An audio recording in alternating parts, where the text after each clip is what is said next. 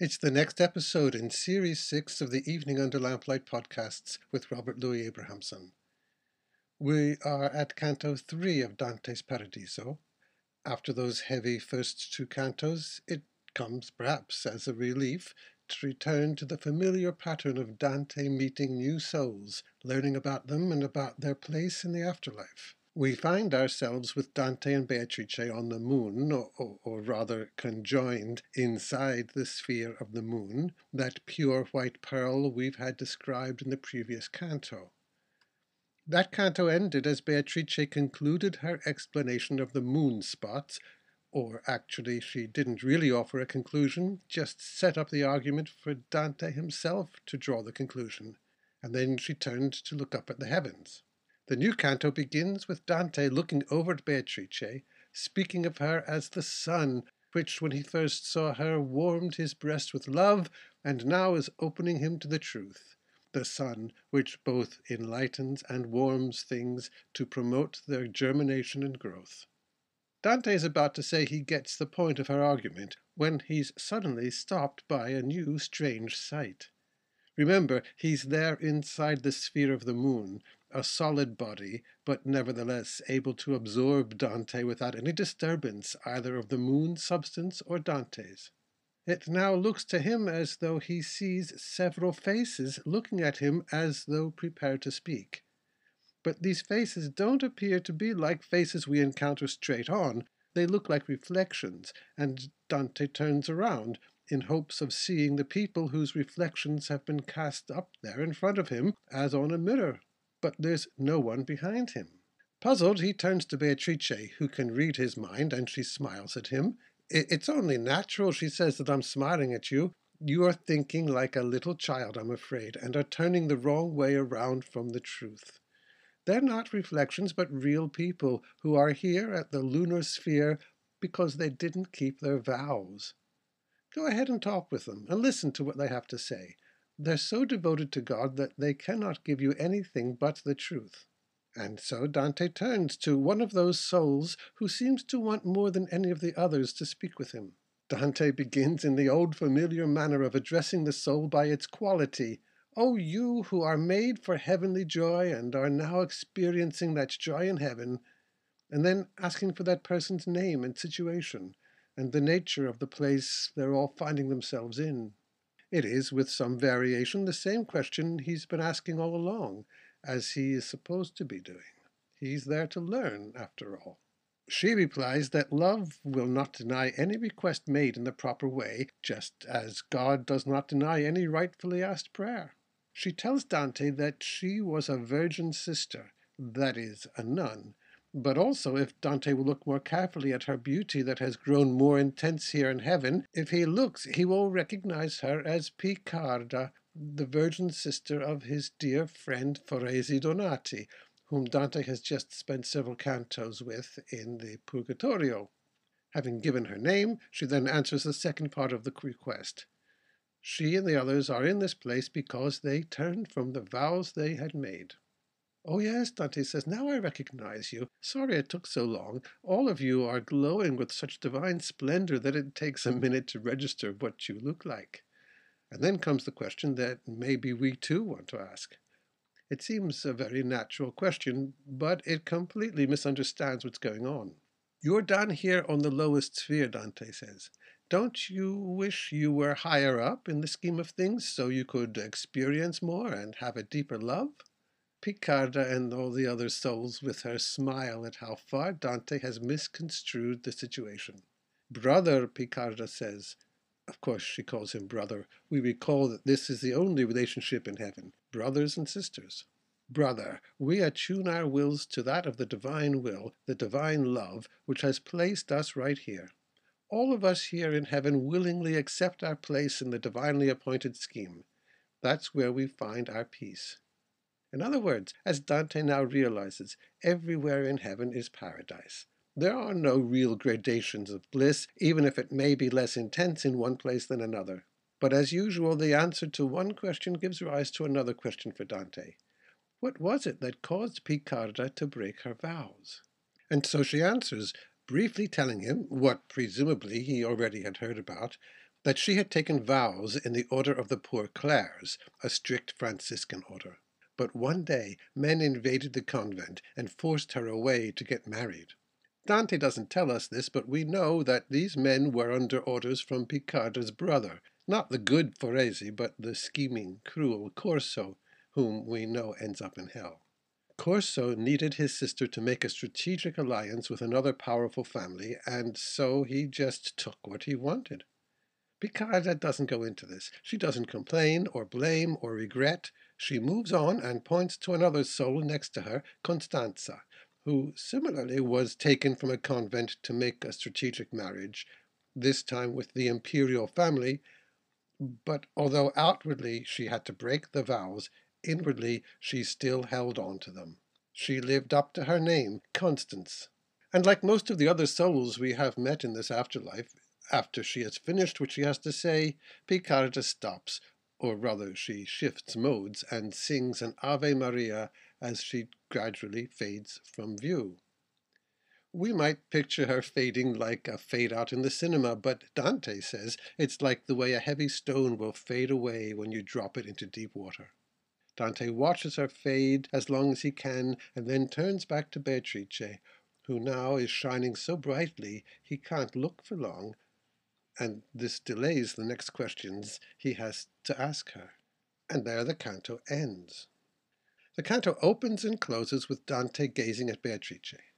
There are three episodes in the middle Dante's misconception about the figures he perceives in front of him, Dante's question to Piccarda about her identity and her answer, and then Dante's question about whether they are happy here, placed at the lowest sphere of the heavens. This last is the really problematic part of the canto, and we'll have to spend some time attending to it. In mythic imagery, the moon is frequently associated with water, and the canto opens with images of water. Those reflections are like images seen in water. And then we have the comparison, or rather contrast, to Narcissus, which I'll speak about in a minute. Water appears in some imagery in the middle, and then at the end of the canto, Piccarda and the others fade away like a stone sinking in the water. This is thus a very fluid canto, representing the shifting currents of our lives, which can deflect us from our intended course, the course that we may have vowed to follow but have been swept away from. Now, I'm always amazed at the way Dante is able to call up one after another story from Ovid's Metamorphoses, stories that can help illustrate what is occurring in the Divine Comedy at the moment, but also can add so much more meaning on other levels. Here, Dante's error about the figures he perceives and thinks are reflections is labeled the opposite of the error of Narcissus. Narcissus, an irresistibly beautiful young man, looked into a pond and apparently, for the first time, saw his own reflection looking back at him from out of the water. He assumed it was someone else looking at him from under the water, and since he was, as I've said, irresistibly beautiful, he could not resist the appeal of his own face. In my own mythic interpretation of the story, I like to see Narcissus as finally perceiving the beauty deep within himself, and thus he becomes an image of the great discovery we, we, we all have in store at some time, experiencing that we are all beautiful by our very nature, despite all the flaws we see on the surface and magnify in our own estimation. But Dante is using the story in a different sense. Narcissus saw his reflection and fell in love with it, assuming it was a real person. Dante sees these real faces and thinks they are reflections, a kind of opposite or reflective pair of mistakes. And here again, as we've seen before, is a shift in perspective. Dante's once again seeing things the wrong way around. He has far to go before he can fully, what shall we say, be fully intellectually mature. The image also demonstrates the graceful way of seeing other people. We want to see the other person not as a reflection of ourselves as Narcissus did, or as a reflection from somewhere else like the candle in the mirror from the previous canto. We want to see the other person as he or she is, not as a reflection of ourselves or what is called a projection of something in ourselves. I may be, for instance, unduly concerned about money, especially my lack of it, and may project this exaggerated sense of money onto someone else and overvalue that person as a rich man or scorn the person as poor and beneath contempt. I am not seeing that person, but a reflection of myself. Or I may see the other person as a reflection of that person's culture. Yes, that culture shines through the person, but it's not the person. We want to look beyond the person's color or heritage or achievement and see instead the person itself, himself, herself. This is Dante's first experience with these heavenly souls, and it becomes a lesson in how to see other people. There have been smaller lessons before, such as Pope Adrian in Purgatory turning aside Dante's reverence for his office as Pope and we see it also in the only valid relationship among saved souls being that of brother and sister. Forget everything else. See the person as the person.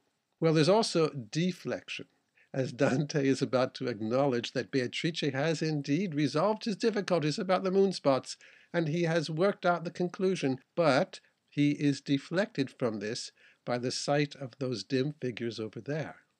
He turns from Beatrice, and then he turns around to see the figures whose reflection he thinks is appearing in front of him. Lots of turning here.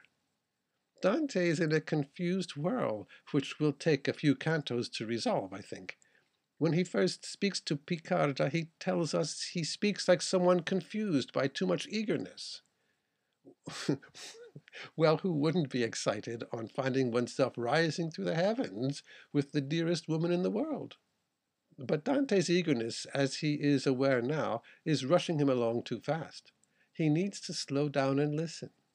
That is what Beatrice advises him, too. We have to spend some time considering the position of Piccarda and the others on the moon. Literally, we are told that they are placed there because they broke their vows specifically in the case of Piccarda and Constanza, the vows they took as nuns, equivalent to marriage vows to Christ, remaining virginal, that is, not marrying any human man. Being forced to marry another man meant they broke those vows. And we're told there are many other figures there with them, so we're not talking about just a few. It makes me wonder how many medieval women were snatched from convents where perhaps they had sought refuge away from a life dominated by men and by power politics. Well, one way to see this episode is as a companion piece to the episode in the Inferno with Francesca da Rimini, whose damnation shocks us. She, like Piccarda and Constanza, was placed in a marriage she hated, though there were no vows broken yet. Her husband was cruel, her brother-in-law was handsome and cultured, in her lonely life, surely, surely we can excuse her for having given in to that kiss and all that ensued. It's too harsh to condemn her to hell for this. Well, as you remember, there's a lot more to it than just this. Francesca's mind has gone, and all she can do is blame others and muddle her own history. But initially, we usually feel that her position in hell is unwarranted. Many people still believe that Dante was just being ironic on some level. And Dante himself, remember, is overcome by the whole incident and falls into a faint. And similarly, in some of the early cantos of the Purgatorio, we see several notoriously wicked souls, like Buonconte da Montefeltro, who surely deserved to be in hell for the hateful things they did in life, but because they repented at the last minute, their souls are saved we should be shocked by this too. It's as though Dante early on in each canticle tempts us with the most extreme, the most outrageous cases to get us to think a little more carefully about what is going on in these regions. And so I think it's right that we should be scandalized more or less by seeing Piccarda condemned, as it seems, to this lowest sphere for something she had no control over. It seems that they are being relegated to this lowest part of heaven as a kind of punishment for having broken their vows. This doesn't seem fair. It's not really correct to say they broke their vows. It would be better to say that their vows were broken, and not by them, really, but by the men who grabbed them and forced them into marriage. Could they have refused? Maybe, but maybe not. Remember, as Beatrice said, Piccarda will tell Dante the truth, and she says nothing about having any choice in this matter. This issue will come up again in the next canto. Now, not having any choice means it's not a moral or immoral act. It's not a sin to be forced to break your marriage vows if you did not will this. So we must remove the thought of this being any kind of punishment. Maybe we could see their being here as something to do with having been broken themselves, having had their souls diminished or bruised by being dragged from their life goals. Does this make sense? But what still bothers me about this lunar sphere is that it seems that souls are placed here for some deficiency, whether it's their fault or not. Is there some more positive quality here? And I think we need to look at this more carefully attending to what Dante says and trying to build the significance, as we do say in a novel, by considering everything we're told. Dante, with his earthly limitations of mind, asks whether Piccarda and the others there feel a kind of resentment about being in the lowest place, as though they are swayed by our mundane, ego-centered sense of being slighted. That's a kind of envy, why can't I have a nice house like my cousins? It's not fair that I work so hard and live in these rented accommodations while they just inherited her daddy's money and have a 10 bedroom house. Or if our team is relegated to the bottom of the league, we, we, well, some of us, I suppose, we expect them to fight to aim for the top and keep fighting until they rise up. But these are earthly considerations. They don't apply to heaven because that state of grace that defines heaven is concerned with the reality of the present moment, not with desiring to be somewhere else or to be someone else. Be here now. That doesn't mean we here on earth cannot hope or strive for better things, but that even in such hope and striving we accept where we are right now. And in that acceptance, we meet the present moment and experience the joy that is there. And this, it seems to me, is just what Piccarda uh, explains to Dante. The souls there are joyful in their situation because it is the will of God, and they are united to that will, in which, she says, rests their peace. Now, how do we know the will of God? It is manifested in reality in the present moment. And as we may have experienced ourselves, once we accept the present reality, accept that what is happening right now is what is happening right now, for better or worse, then we do experience a kind of peacefulness. Notice, by the way, I don't say we acquiesce in the present moment.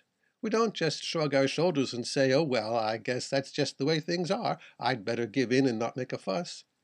No, that's a version of sloth, surely.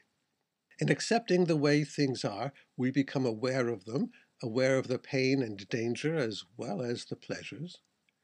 And it is in this place of awareness that, in fact, we are best prepared to think of the best ways to overcome the pain and injustice around us. Again, I ask, does this make sense? If not, well, here's your chance to think further about this as you refute what I'm saying. But first, look where I want to go next. Maybe the essence of Piccarda's experience is not her breaking her vows. She was oppressed. Circumstances drew her away from what she had dedicated herself to. And her soul showed its strength by, as she tells us, accepting that this was happening. She didn't, as far as we know, sulk in resentment or seethe in anger at her brother for having done this to her. She didn't, as many of us might be tempted to do, she didn't deny that this was happening or hope that it might magically go away. She accepted the reality and turned her soul to deal with it, just as Beatrice tells Dante to turn his eyes on the reality of the figures in front of him, not looking back for some explanation that isn't even there. And here then is the positive quality of the souls on this sphere. Their strength lay in facing oppression and finding some moments of peace and grace within it. Constanza, we are told, had the shadow of the nun's veil taken from her, implying that the true veil, her devotion to God, still remained in place. The spirits Dante meets here, I propose, are characterized by enduring through hardship and keeping alert to the will of God, which in earthly life is found in the present moment. There's a little more to be said about this, I think. we saw in the Inferno and Purgatorio that the souls in any given category can be regarded as defining not only the specific sin being dealt with there. Thus, the souls who were violent against themselves were not just suicides or profligates, but they represent any act whereby we do violence to ourselves. And so here too. The moon contains not just those souls who broke their religious vows or had them broken. They represent, as we've been saying all along, a specific state of our soul. In this case, the state of our soul when we honestly and bravely face whatever oppression or hardship our life at present is throwing at us. We have seen plenty of examples of the violence and hatred that pervaded Dante's world, and the changes that people suffered, one party on top now, then another, and, and most personal of all, that catastrophic change for Dante, his exile. There were plenty of occasions to ground oneself in the reality of the present moment, the will of God, during these times. And we also see, of course, all the pain and injustice in our world, both the larger world and our more immediate circumstances. We are under the influence of the moon, not lunacy, but mutability, buffeted by these changes like the changes of the moon, or maybe lunacy in the sense that the world is going crazy. We keep the faith despite the adverse circumstances which would otherwise throw us off course. Our outward veil might be torn off, but like Constanza, we retain that inward faith. We are having our moon moment, and like Piccarda, our deeper inner beauty is shining out, making us almost unrecognizable from the ordinary selves people usually see us as. I don't think I need to suggest examples of when these moon moments may occur to us. We all can find such times easily enough, times when our plans have had to change, and times when we have accepted these changes and remained grounded and our eyes on our Beatrice, which is what Dante does at the end of the canto, preparing to ask further questions. Now look, I'm a little hesitant about this podcast. I know I have pushed the canto in a direction that perhaps it does not warrant, after all, both Beatrice and Piccarda explicitly say that the defining trait of this sphere is having broken vows, in other words, a deficiency in the soul. I've turned it around, as may be appropriate in this canto of turnings around, and tried to offer us a vision of how the canto can help us define certain moments of grace in our own lives. I hope it helps. But the questions remain. The canto ends in suspense. Dante has questions for Beatrice. We'll get to those questions and Beatrice's answers in the next canto. See you there.